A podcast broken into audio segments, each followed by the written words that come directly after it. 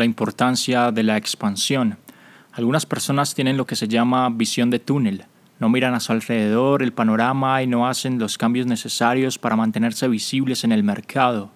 Los propios negocios en Internet crecerán y se expandirán naturalmente si el propietario crece y expande su conocimiento y además está dispuesto a adaptarse a los cambios inevitables que tienen lugar a diario.